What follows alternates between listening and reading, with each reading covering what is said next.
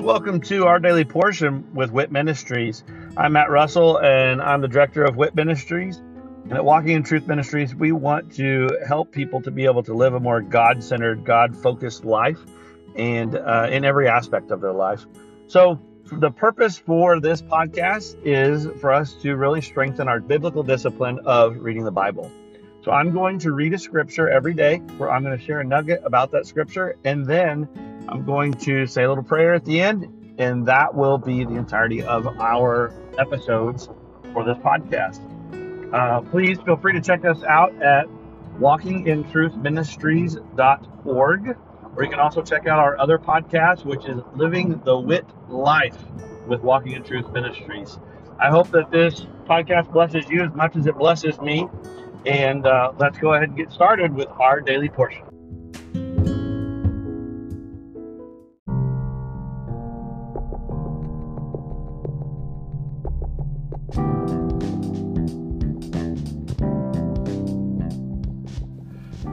Are you concerned about what the future holds? Are you confident that the retirement plans that you have today will still be secure tomorrow? Let us help you by clearing up the uncertainty. This is Matt Russell, the director of WIT Ministries.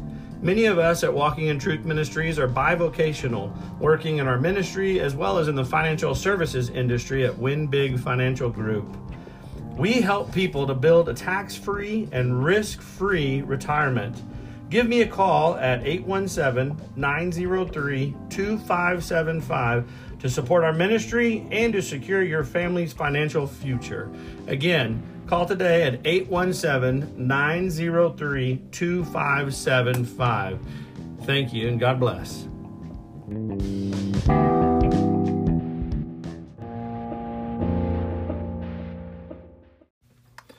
Exodus 1 Israel multiplies in Egypt. Now these are the names of the sons of Israel who came to Egypt with Jacob. They came each one with his household Reuben, Simeon, Levi, and Judah, Issachar, Zebulun, and Benjamin, Dan and Naphtali, Gad, and Asher. All the persons who came from the loins of Jacob were seventy in number, but Joseph was already in Egypt. Joseph died, and all his brothers, and all that generation. But the sons of Israel were fruitful and increased greatly, and multiplied, and became exceedingly mighty, so that the land was filled with them. Now a new king arose over Egypt, who did not know Joseph. He said to his people, Behold, the people of the sons of Israel are more and mightier than we.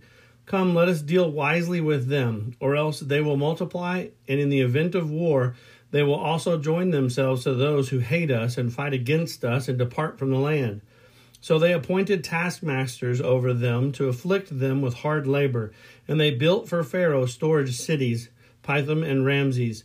But the more they afflicted them, the more they multiplied, and the more they spread out, so that they were in dread of the sons of Israel. The Egyptians compelled the sons of Israel to labor rigorously, and they made their lives bitter with hard labor in mortar and bricks, in all kinds of labor in the fields, and all their labors which they rigorously imposed on them. Then the king of Egypt spoke to the Hebrew midwives, one of whom was named Shiphrah, and the other was named Puah. And he said, When you are helping the Hebrew women to give birth and see them upon the birth stool, if it is a son, then you shall put him to death. But if it is a daughter, then she shall live. But the midwives feared God and did not do as the king of Egypt had commanded them but let the boys live. So the king of Egypt called for the midwives and said to them, Why have you done this thing and let the boys live?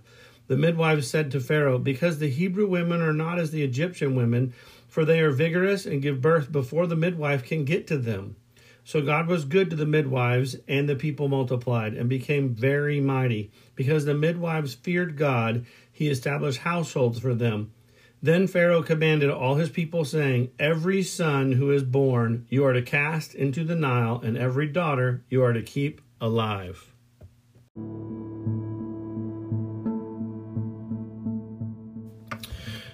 The reading from today kind of uh, rings a familiar tone to me, especially in the world we live in today. Um, years back, as as Christians were growing in number and becoming more and more um, numerous in the world, they also became a lot stronger in their faith. And as they were doing this, those who were around them didn't understand and they began to fear them. And especially today, you can see the fruit of that fear over time. I mean, the, the Christians in the United States of America have never been more persecuted, and I'm sure they will be persecuted more in the days to come.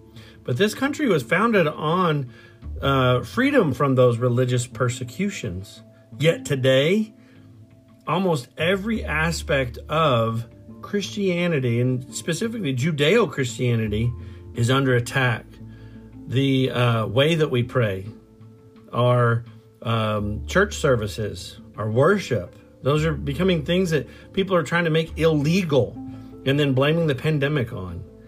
And this, isn't something new. They've already made the Bible a banned book that can't be read, while other inappropriate and disgustingly inappropriate books are being read in the schools. It's, it's horrendous. It's horrible. But it all comes out of fear.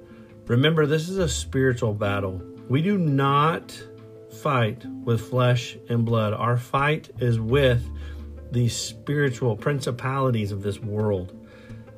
And knowing that it is a spiritual battle helps us to appropriately go to battle. And the way that we do that is by reading the word. The way that we do that is by prayer. And the way that we do that is by continuing to stand strong in our faith. Father, don't let our enemies rise up against us to overtake. Let us stand firm. Let us to put a um, raise up a standard that lets everyone know this is where we are going to stand and fight that the fear that they have that we're here to overtake them is not true. Let Christians be authentic and real that everyone else in the world can see that it's your love that pours through us. It's your love that reaches out to them. It's not the individual. It's not about me. It's not about the church. It's about you. Father, give us the words. Let our actions be actions of love, not hypocrisy.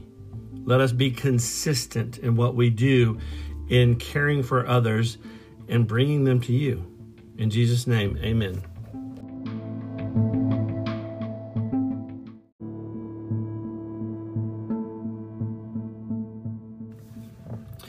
Thank you for joining us today, and I hope that uh, that blesses you either as an individual or uh, with you and your other loved ones.